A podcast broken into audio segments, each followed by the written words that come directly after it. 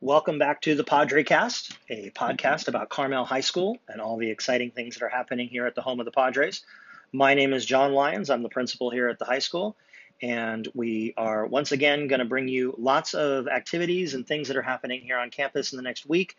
But we're going to spend the bulk of our time uh, on this particular podcast talking about some of the safety and security measures that we're trying to implement here um, as we deal with some of the challenges that come with working at a high school in the 21st century. But when, before we get to all that, let's talk about some of the stuff that's coming up this week with This Week in Athletics and Activities.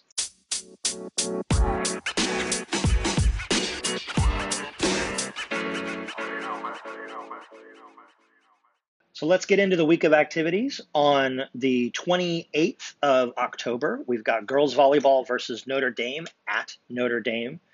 On the 29th, field hockey is at Greenfield. Girls water polo will be at Hollister. Also on the 29th is our college fair here at the high school uh, in the gym at 6:30 p.m. And the college fair is a good opportunity to meet with over 90 colleges, universities, trade technical schools. This is open to anybody who lives in the Carmel, Monterey, Seaside Marina area. It's free to attend, so it's it's a good opportunity it really should be if you're looking at a sophomore, junior year, and you're getting ready to think about your college list, the college fair is a good chance to kind of check out what's going on.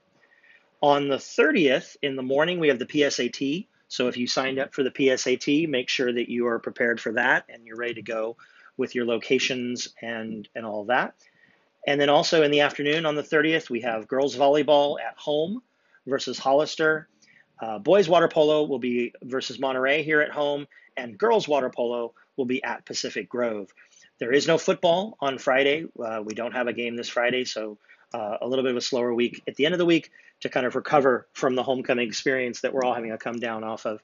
Um, but on the first, we do have boys water polo will be at Stevenson, and on the second, we have the cross country PCAL championship, which will be held at Toro Park. So as usual, lots of activities.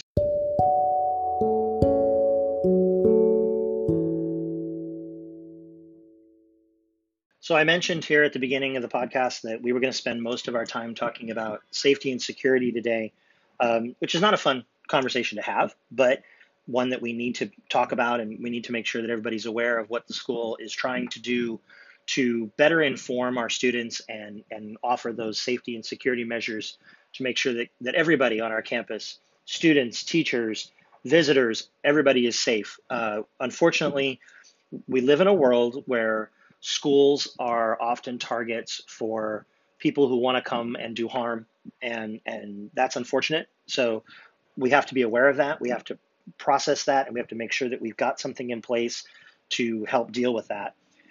And the reality is that schools for years have been preparing for natural disasters. We do fire drills, we do earthquake drills, but we don't prepare as well for violent critical incidents or what most people confer, uh, are referred to as an active shooter. And as a result, you tend to see these sorts of things handled with less skill and less ability than a fire drill or an earthquake drill, because those are things that we've all trained for way back when we were all in school. So, and students today, if you ask them, for the most part, know what to do during a fire drill, but don't always know what to do if there was an incident where we had an active shooter on campus.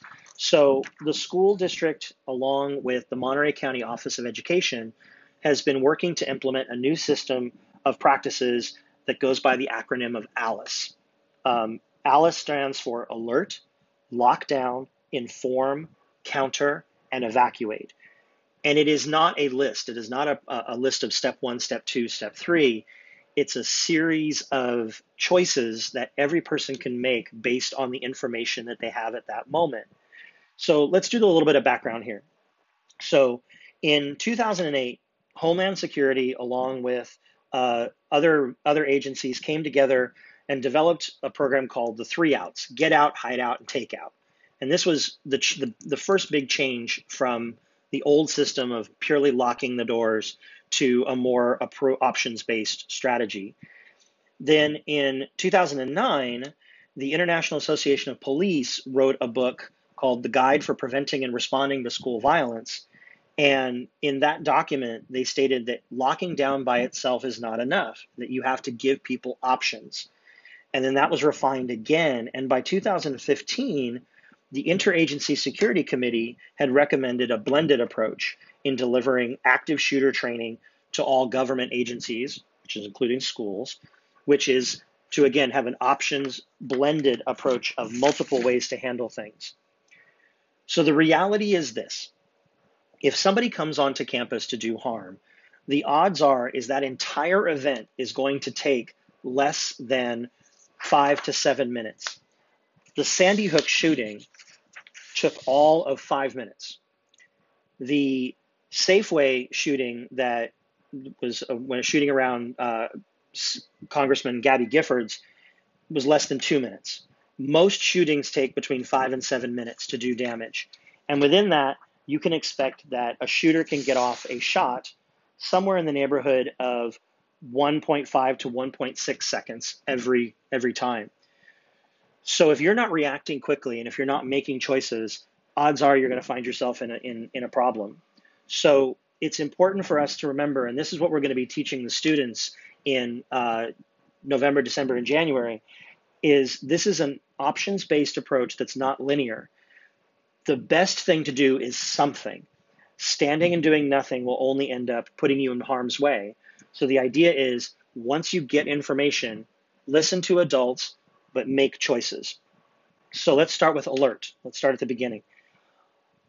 There is no code words, there's no special coding for this. It's merely an alert that there is a shooter and that they are dressed in a particular clothing, they're headed a direction. You are very specific in your alerts so that people know how to react to that. Once you get an alert, then you need to make some decisions. And you need to figure out what what you can do and where what's the safest course of action. And this is really where you get into these different choices. So let's talk about lockdown. Lockdown is not just closing the door, but it's creating a barricade between you and any potential danger. And students will be receiving some video training on what a lockdown looks like. But it's a proactive strategy. It's designed to buy you time so that law enforcement can arrive to support you and makes it so that you're no longer an easy target. So you're going to barricade the door, you're going to spread out in the room, you're going to look for ways to maybe then evacuate after you lock down. But the goal is so that the attacker does not fully penetrate the location, that they're stopped. Anything that slows an active shooter down is a positive thing. And you really, when you go into a room, you look at how's the way, the best way for us to lock this facility down is it just a, a, question of closing the door? Do you have to barricade the door? Do you have to close windows? cover them.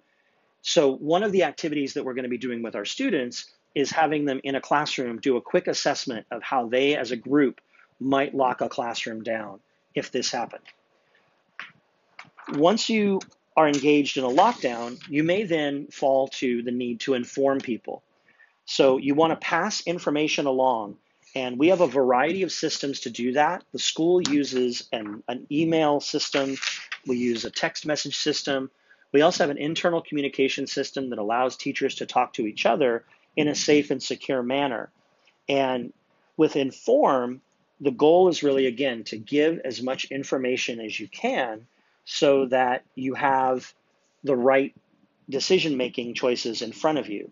So, informing is specific, it's detailed to the best of your ability, and it's dynamic. You're constantly informing as you're going assuming that you're in a safe place to do that. That's the most important thing. In some cases, you may have to counter. Countering is not fighting. We are not telling students to engage with the active shooter unless there is absolutely, that is the only recourse. But the counter strategy is about taking back control from the attacker. what you try to do is disrupt that attacker from doing anything. It may be throwing things at them, it may be barricading the doors so that they are are detained. It may mean grabbing them, it may mean yelling. Anything you can do to disrupt their action and their decision making is a form of counter. Counter strategies are usually only taught to older students. If you have younger brothers and younger sisters, seventh graders or younger, you might not necessarily teach all the counter strategies because it's not going to be an effective way to, to stop this process. So we have to be very cognizant of who our audience is. So at the high school, we'll talk to kids a lot about how to counter effectively. That may not come up in the training for elementary and middle school students. In most cases, the best way to get away from this particular situation is through evacuation. Every law enforcement agency feels this is the best option. It may not look like a traditional fire drill, though. You're not necessarily just going to evacuate to a predetermined location. You may be exiting out a window, a door that isn't traditionally in use. You may go from one classroom to another and then evacuate again. That when you do this, it's all about speed. You're not waiting for a bell or an, an indicator. And that oftentimes a, a staff member who may not necessarily be the teacher in that classroom may give the directive to evacuate. In an evacuation, it is about quickness, so you have absolute permission to run, to get away, and to move to a rally point that is safe. That may be a predetermined location, the football field, the theater, or it may just even be across the street or it may be down the road. You want to move away from wherever the aggression is. If the active shooter is coming into the campus from the front, you run towards the back. If the active shooter is coming in from the back, you run towards the front. The idea is you get away from that particular individual as quickly as you can. Once you've done that, you need to make sure that you let a loved one, whether it's a parent or a friend, know that you're safe so that we can account for you. But in most cases, evacuation is going to be the preferred method with lockdown and then counter only if it's absolutely necessary. Again, I think it's important to note that there's not a checklist. Doing nothing is far greater at risk than doing something. So, we're going to our process for rolling this out to our students is our in Jan- in December or maybe late November, we haven't really determined the final time on this yet. We're going to have a guided video system that the teachers will run through that'll allow them to introduce this to the students and answer questions, do a little uh, little Q and A to make sure that students understand it, and then we're going to reintroduce this again in the spring, and it'll be a common part of our vernacular as we go. As a parent, if you're a parent, how will you know if your child is safe in an event of this type of emergency? In the event of a full evacuation, we will transport all of our students off the site, and at which point we will begin calling people to reunite.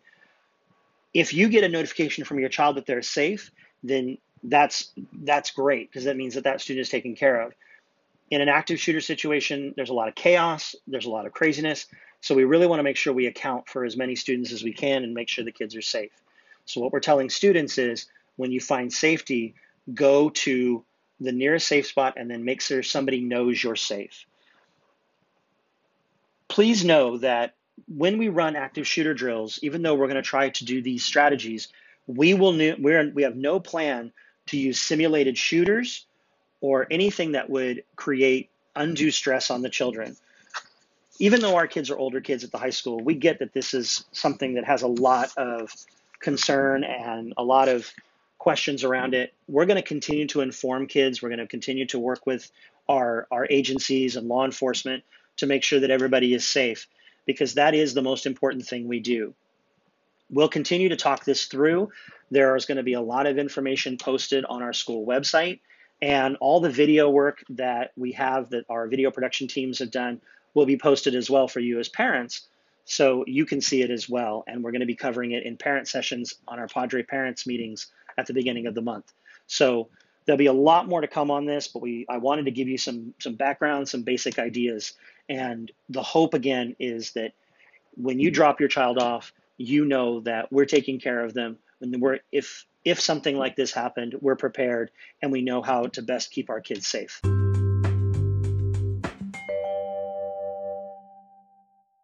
So before we wander away from this episode, we wanted to kind of do a couple of quick thank yous. First of all, thank you to all of the amazing work done by our Associated Student Body Leadership kids. Homecoming week was great. So many kids dressed up, got involved in the spirit. Uh, a lot of teachers, too, I will admit. I was running around in my flannel pajamas on Monday and took advantage of the beach attire for Tuesday because it was a little warm. So it was nice to be able to, to not have to wear the shirt and tie for one day. Um, but we did appreciate everything that they did and the float building and the, the game and the dance. Just a great week and a, a, great enthusiasm on campus. And that's all because of the hard work of our student body. So if, if you're an ASB member or you're the parent of an ASB member, really can't say enough about the work that those kids did. Um, we also want to thank our Padre parents who hosted a fantastic fall harvest lunch for the staff right before break. Uh, that was great. They, they fed us all kinds of great soups and, and snacks, and it was wonderful. We genuinely appreciated that. And lastly, we wanted to give a quick mention to the work of another group, parent group, which is uh, Focus. Focus is the Friends of Carmel Unified Schools, and they're a nonprofit education foundation that really does a lot of grant work for our schools, and our teachers are able to request funds to get programs off the ground and up and running. And they wanted you to know that they are in the middle of their fall back bash auction, which is running right now. And if you want to go and take a look at all that information, you can check out their link on the school's webpage. Uh, or if you receive the Friday newsletter, you can see the link embedded on the Friday newsletter as well. So that's a great way to give to the school and, and get something fun as well. And so, with that, we say thank you for listening for another week. We appreciate all the support and, and all the the care that we we have from our Padre community. And we hope that this has been informative. We hope you enjoy the rest of your week. And we really want you to stay safe, Padres. Have a great week.